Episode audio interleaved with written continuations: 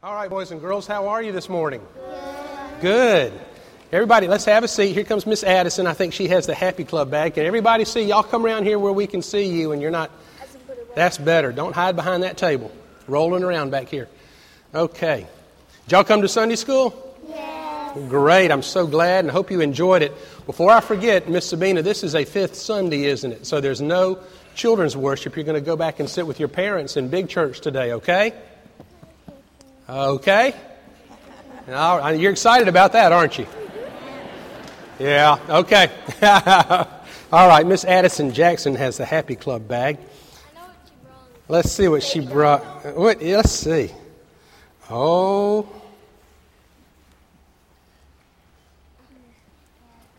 What is this, Addison? Is that a baby doll? What kind of doll is that? A Barbie. Doll. Addison, why'd you bring a Barbie doll? You look kind of like this, don't you? She's got long blonde hair and very pretty. No snide comments from the choir about Barbie. Let me put her clothes on here good. She changes clothes. Do you change your clothes often? In the morning? What do you do with Barbie? She likes to dress her up. Dress her up and play with her and have parties and that kind of thing. So every morning when you get up, I mean, you, you can decide what Barbie's going to wear. Kind of loose. And, um, Every time Cole put and do what? Baby dolls in me too. baby dolls and play with them and do all those kinds of things. Boys and girls, let me, I'm, I'm talking about um, what God does for us today. When we get up in the morning, does God put on our clothes? No. Does He tell us, uh, make us go someplace or say something or do something? No. When, when Barbie, when Addison gets up, she does everything for Barbie and dresses her and puts her, you know, takes her to parties and do things with her. But God gives us freedom to do what we want to do, doesn't He? And what's the most important thing we can do that God wants us to do is to love Him. If God made us love Him like robots, it wouldn't be real love, would it? But God gives us the freedom to choose to love Him. Now, Addison does everything for Barbie, dressing her and taking her places and doing things for her. But God gives us the freedom to love Him, and that's what He wants us to do. So we're not like Barbie dolls or Kens or G.I. Joes or anything like that. We are, we are created to love God, and that's what He wants us to do most of all. Let's pray and, and ask God to help us love Him. Dear God, thank you for making us.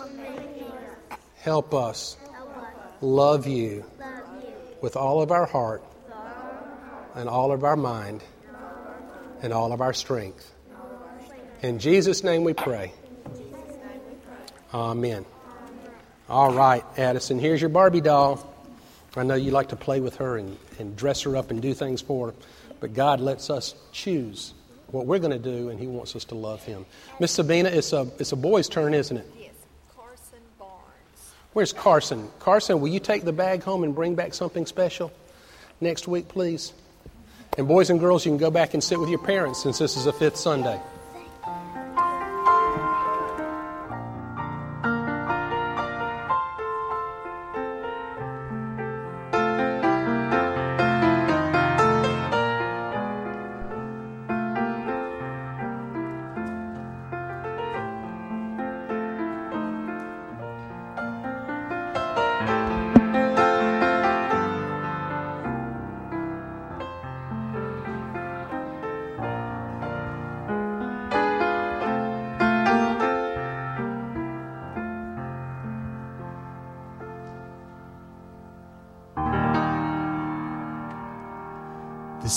Bound to come some trouble to your life. That ain't nothing to be afraid of. There's bound to come some trouble to your life. That ain't no reason to fear. I know there's bound to come some trouble to your life. Reach out to Jesus. Hold on tight. He's been there before and he knows what it's like find He's there. There's bound to come some tears up in your eyes. That ain't nothing to be ashamed of. There's bound to come some tears up in your eyes. That ain't no reason to fear. I know there's bound to come some tears up in your eyes. Reach out to Jesus hold on tight. He's been there before and he knows what it's like. Find he's there. Now people say maybe things will get better. And people say maybe it won't be long. And people say maybe we'll wake up tomorrow and love be gone. Well, I only know that maybe it's just ain't enough when you need something to hold There's only one thing that's clear. There's bound to come some trouble to your life that ain't nothing to be ashamed of. I know there's bound to come some tears up in your eyes. That ain't no reason to fear. I know there's bound to come some trouble to your life. Reach out to Jesus, hold on tight. He's been there before and he knows what it's like. Find he's there.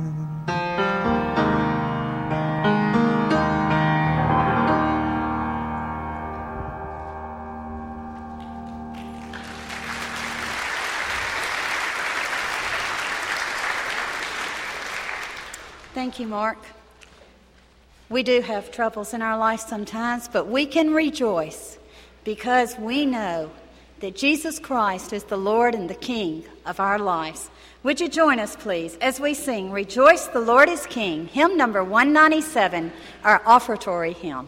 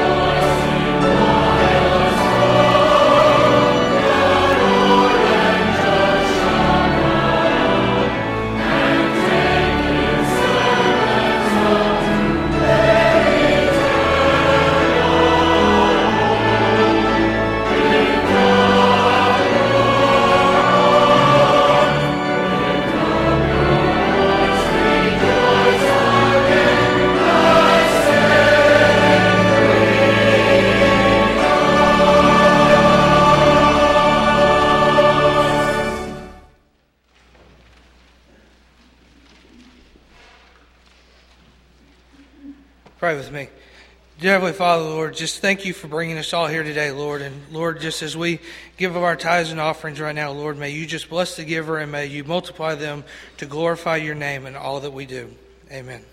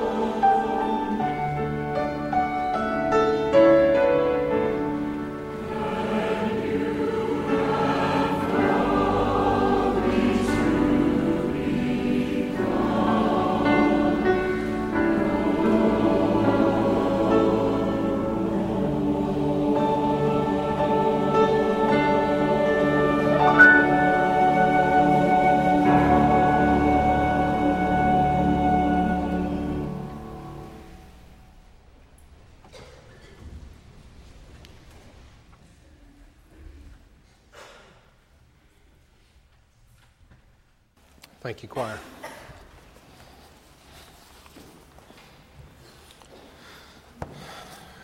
We're in a sermon series on theology, and I hope it has been a way that you can understand it and not be intimidated by big words. We've tried to defuse some of those. We've talked about God the Father, the Son, and the Holy Spirit. We've talked about revelation and creation. This morning, I want to talk about a little more uh, controversial topic called sin. Now, I don't know if uh, word got out that I was preaching on sin this morning and some folks chose to stay home. You might want to look around and take note of those who are missing and tell them what the sermon was about sometime this week. Romans 3 21 through 26. The sermon is entitled When We Talk About Sin. The conclusion is let's be honest. Let's just talk about it. Lay it out there. Because uh, we're all sinners. And we're saved by grace. There's no need for pretense or pride today. Romans 3:21 says, "But now the righteousness of God has been manifested apart from law, although the law and the prophets bear witness to it." the righteousness of God through faith in Jesus Christ for all who believe. For there is no distinction, since all have sinned and fall short of the glory of God. They are justified by His grace as a gift through the redemption which is in Christ Jesus, whom God put forward as an expiation by His blood to be received by faith. This was to show God's righteousness, because in His divine forbearance He had passed over former sins. It was to prove at the present time that he himself is righteous and that he justifies him who has faith in Jesus. This is, this is what is the most important point here. He justifies those of us who have faith in Jesus. I heard someone say one time that justified means just as if I'd never sinned. And that's what he does for us by faith in Jesus. Let's pray. God, help us be real before you today, to drop all pretense and facade, to be exposed to your penetrating light, to see ourselves for who you see us as, and to respond by faith, knowing that in faith we're made righteous in Jesus. That's our only hope. That's the only possible solution to the problem called sin. We need your help, and we thank you for providing it. In Jesus' name, amen. Have you ever done or said something that you knew was just downright mean? And then afterwards said to yourself with regret, I don't know where that came from. That's not me. Where did that anger come from? It's almost as if there's a real struggle, a conflict going on within us. One that wants to do what's right, and, and the other wanting to say something ugly or small or mean or evil. And, and that war is going on between us, and you're not alone. Listen to what the Apostle Paul said as he struggled with this same sin in his life. In Romans 7, and I'm reading from the Phillips translation because it's so easily understandable. Paul writes, My own behavior baffles me. I often find that I have the will to do good, but not the power. That is, I don't accomplish the good that I set out to do, and the evil I don't really want to do, I find myself always doing. In my mind, I'm God's willing servant, but in my nature, I am bound fast to the law of sin and death. It is an agonizing situation, Paul writes. Well, why do we have this conflict, this tension between good and evil going on within us? Where does it come from? The answer goes all the way back to Genesis in the creation, because there in the first chapter, verses 26 and 27, we find our dilemma. Chapter 1.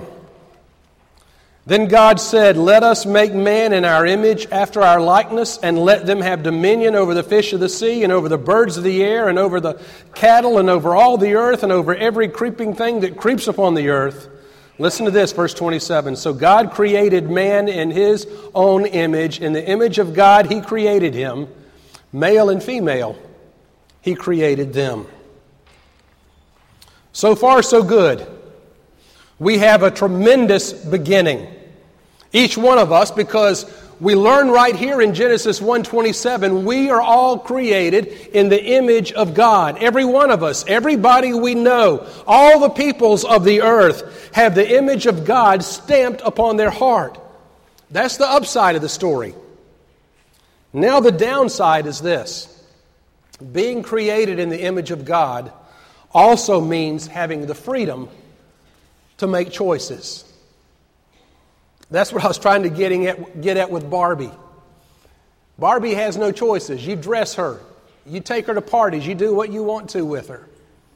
But you and I are created in the image of God, and we have the freedom to choose what we want to do. There's an outline in your worship bulletin this morning, and the first point is it is a perfect creation. From the very opening pages of Genesis to the close of the biblical record, we are given by the deity the right to choose how we will live, how we will act, what our priorities will be, and how we will treat one another. In Genesis, Adam and Eve were told they could eat anything except the tree of the knowledge, the, the tree of knowledge. But they had a choice. Will they or won't they? Why didn't God just build a wall around the tree? As a matter of fact, why doesn't He just build a wall around all those things that we are not supposed to do? The reason is, is because He's made us in His image, and that means we have the freedom to choose what we will do for ourselves. And we have examples of choices all the way through the Bible. Do you remember when the children of Israel had conquered the promised land and they were getting ready to march in and occupy it? Joshua gathered them all together and said, in chapter 24, verse 15 of Joshua, Choose you this day whom you will serve. And then he goes on to say, As for me and my house, we will serve the Lord. You go all the way to the last book of the Bible, Revelation chapter 3, verse 20, and we have this picture of Jesus standing at the door and knocking at the door of our heart, knocking, knocking knocking, waiting for a response from inside? Are we going to open the door and let Jesus come into our heart? Or are we not? We have a choice. We can choose whom we will serve or not. We can choose whether we will open the door and let Jesus come in or not. We have that choice. But before I go on, let me make one thing real clear here about Adam and Eve. They sinned before God and were cast out of the Garden of Eden. But let me get this straight. You and I are not punished for the sin of Adam and Eve. We are punished for the sins that we commit. I heard someone ask me one time, Why am I punished for what Adam and Eve did in the Garden of Eden? Well, let me assure you, you are not punished for their sin. You're punished by, for your own sin. By Adam's sin, there's been placed within us a, a propensity a tendency, a bent towards sin, but we still always have a choice not to. Every time you and I freely choose to sin, we could have also freely chosen not to sin. So don't blame Adam and, or Eve or anyone else for the sins that you have freely chosen to commit. Sin is always a choice. There's a story about a young lady who was a track star. And what's unusual about her was not the fact that she could run fast, which she could. What was surprising about her was that she was blind. Now, how does a blind person even participate in a sport like track, much less win? The explanation lies in the fact that she wears a tiny radio receiver in her ear. And her coach is in the sidelines and he is radioing instructions to her, saying things like, Move a little to the left, there's someone coming up on your right, you're approaching a curve. He is constantly giving her instructions, and as long as she's listening to those instructions and obeying them, she is fine because of his constant guidance and her compliance to those instructions. Not only does she compete, but she wins. And in a way, we're like that. We are running a race. And so often we're blind to what lies ahead. We don't have any idea what is around the next curve. We don't always know what the right thing to do is, but God is radioing us instructions But there's a catch. Just like the girl on the track, she can ignore the coach's instructions and run into trouble if she wants to. And we can ignore God's guidance and run into trouble too. But you see, we began on a good note. We are made perfectly in God's image. That means we are given sovereignty over the earth. Everything that is on the earth, God placed here for our enjoyment and our benefit. It's kind of like parents who are getting ready to take a child home from the hospital, a newborn baby. Do you remember what that was like? How exciting. You fixed up the nursery, we, we painted it, you got all the stuffed animals, you got the crib, the rocking chair. Everything is made perfect for that baby to come home from the hospital. God did the same thing for us here on earth. He placed us in it to enjoy it, and He gave us everything we needed to do so. That's how God relates to us. He has not abandoned us here to wonder how to live our lives. But He's also given us freedom because He has His image stamped upon us. We have choices to make, and, and in those choices, we have distorted what we were intended to be. And frankly, we made a mess out of how we were supposed to live. But God gave us a good start. But that brings me to point two the imperfect reception. And you know what it's called. It's called sin. Romans 3:23 says this. All have sinned and come short of the glory of God. All of us. The word for sin in the Greek is hamartia. It means to miss the mark, and it's used of the archer who has a bow and arrow. And there's a bullseye. It's a little tiny bullseye. And if he, if he misses the bullseye, it's hamartia.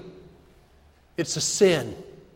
And it doesn't matter if he misses the bullseye by just a little bit, a little white lie. It doesn't, or, or if it's he misses the target completely and it's something like murder. It's, if you miss the bullseye, it's all sin in God's eyes. It's all hamartia, and sin is sin. And it's not just a problem for a few, it's a problem for everybody.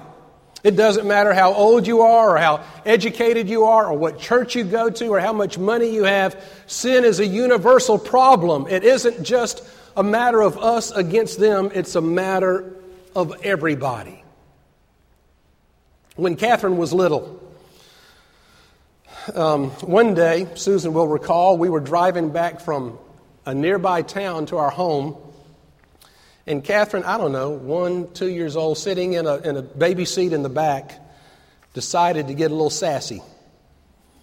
And I told her if she, if she did that again, I'd pull over, and she didn't believe me. And I did. I pulled over. It was busy, busy two road, I mean, two lanes on each side, a busy highway. But I pulled over and got her out of the car Oh, Daddy, please don't. Please don't. I'm sorry. I won't do it again. I want. We had an attitude adjustment. You know what we did. It was important to do that at that point in her life. She was quiet the rest of the way home. But when we got home, she wanted to talk about it. She said she wanted to know if I had had attitude adjustments when I was little. And I said yes. And she wanted to know for what and, and how often. She wanted to know if Mama had attitude adjustments when she was little. I said, Yes, but not enough.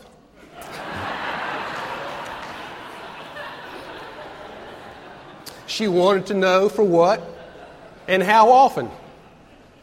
And when she learned that both of us had been disciplined as children, it was like a light turned on in her head, and she let out a sigh of relief. So we all are disciplined.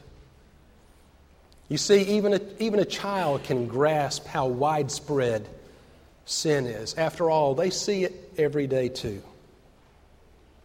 And it doesn't just come from making the wrong choices, choosing God, choosing self over God or neighbor. Jesus did not give us a complex code to have to follow. He didn't say, do this, this, this, and this. He said, just do two things love God and love your neighbor. And sin, in some way, is contrary to those two great commands love God, love your neighbor. That's all you have to do. Luke 15 kind of gives us a metaphor of different kinds of lostness. Luke 15 is a, is a chapter that has three parables in it the parable of the lost sheep, the parable of the lost coin, and the parable of the lost son, we call the prodigal son. In the first parable, there are a hundred sheep, and one of them strays, and 99 are in the fold.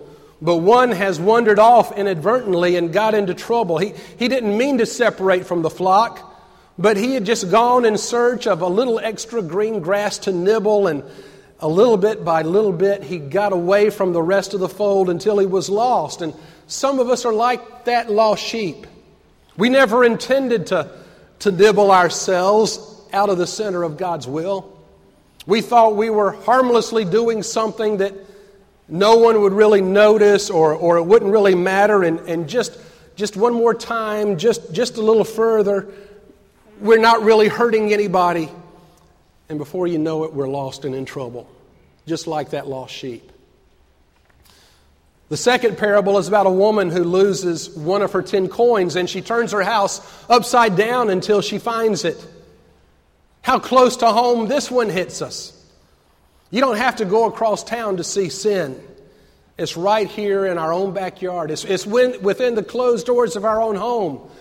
It's with children who don't honor their parents. It's in spouses who don't love and respect each other and aren't faithful to each other. It's in parents who fail to teach their children by example what the proper values and morals ought to be in their lives. The third parable Jesus tells in this chapter is a famous story about the prodigal son who comes to his father and demands his inheritance and then manages to go off into a far country and lose it all. He squanders his wealth, he dissipates himself in riotous living and ends up in a pig pen. That's the far country of sin. It's a metaphor for the worst of our sins. Humanity at its ugliest, life at the bottom of the rung. Do you see what happened? We started off being created in the image of God. We end up distorting that image by either wandering away a little at a time or hurting those we love the most in the home, or even worse, wallowing with pigs. We've lost more than our innocence. We have lost ourselves. One last word on this fact that all of us are caught up in sin. I've run into some people who believe in sinless perfection. I had one gentleman, it was a preacher of another denomination, tell me that he believed that once he was saved, he no longer sinned. And it really caught me off guard. I said, Really? What about the sin of pride? And that ended the conversation. The point is, I want you to hear that all of us have sinned. And it is as true today as it was the day it was written 2,000 years ago by Paul, who knew firsthand the struggle that was going on within his soul. It was a perfect creation in the image of God. He gave us freedom to choose what to do. It was an imperfect reception because we have squandered that creation by our sin. So finally, we can ask, what can be done about it? And the answer is that God has already done something about it, and the solution is ours for the taking. Paul writes this wonderful verse, 2 Corinthians 5:21. He says, For our sake he made him to be sin who knew no sin, so that in him we might become the righteousness of God. Do you see what happened? There was a transaction that occurred on the cross.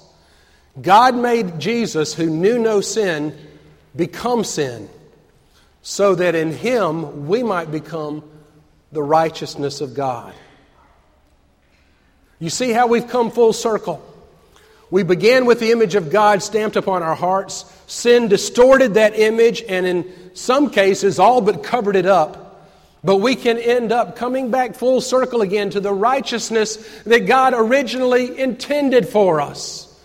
Becoming the righteousness of God through faith in Jesus Christ. Isn't that wonderful? Like the prodigal son, we can come back home to the person we really are because God provided a way, and the way is both simple and profound.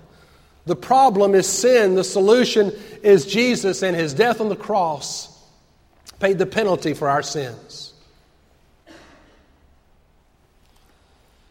During World War II, an American paratrooper was dropped behind enemy lines in rural France. And, and you've probably seen the stories about uh, D Day and the invasion of Normandy and the paratroopers who, who were dropped and, and how the, the planes that dropped them had their navigation messed up and it was foggy and they ended up dropping them all over the place. Well, this one paratrooper ended up in a field that only had one farmhouse in sight.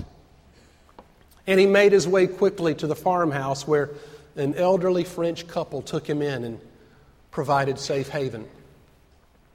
Unfortunately, two Germans were also in the area and they saw the parachute come down and they knew there was only one farmhouse in that area where that paratrooper could have hidden.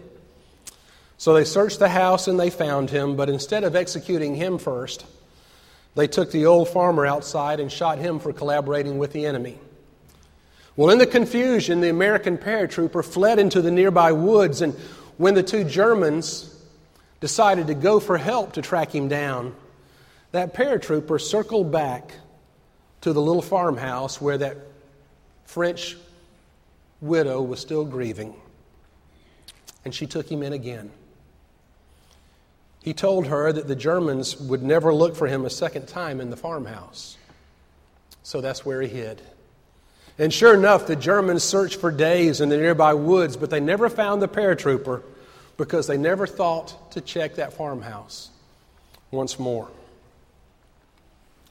And the point is this sometimes the thing we are searching for is where we'd least expect it and closer than we ever thought. Who would have ever thought to look to a small hill outside Jerusalem to find God's miraculous way of forgiving us of our sins? But there it is for all to see and believe and accept. There it is for all those whose sin is, is unintentional and just kind of wandered away one little nibble at a time. There it is for all the broken homes and broken relationships. There it is for all those sins committed in a far country where we acted more like animals than human beings created in God's image. So, whatever you may be dealing with today that needs to be resolved, whatever accounts you need to settle, whatever wrongs need to be made right, get on with it. Come to the cross where God has made provision for the problem called sin and says to you, Your sins are forgiven. Welcome home. Shall we pray?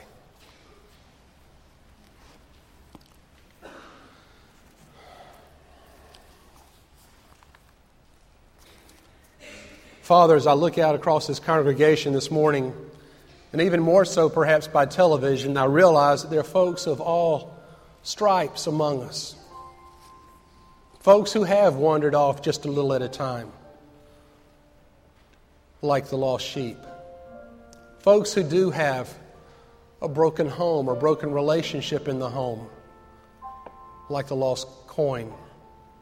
And then there's some of us, like the prodigal son, who have just gone off to a far country and lived apart from everything you desired for us, creating us in your image so perfectly. Father, sin has entered our lives. And we are here to acknowledge that all of us have sinned. All are lost.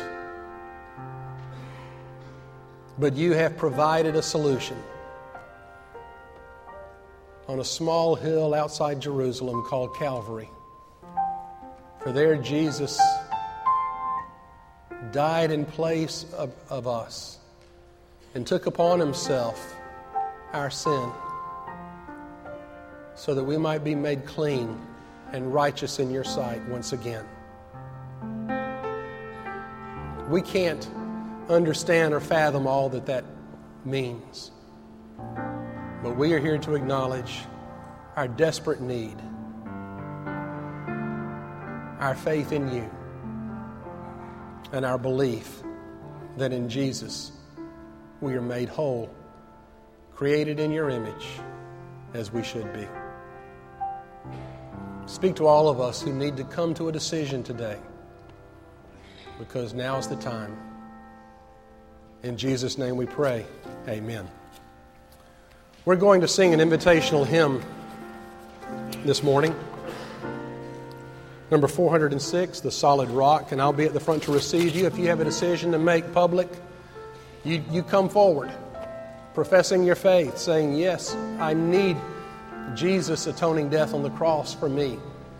Rededicating your life, joining this church. Maybe you've been visiting for a while and you feel God's leadership to make this your church family. We would welcome you warmly. You come. We're going to stand and sing.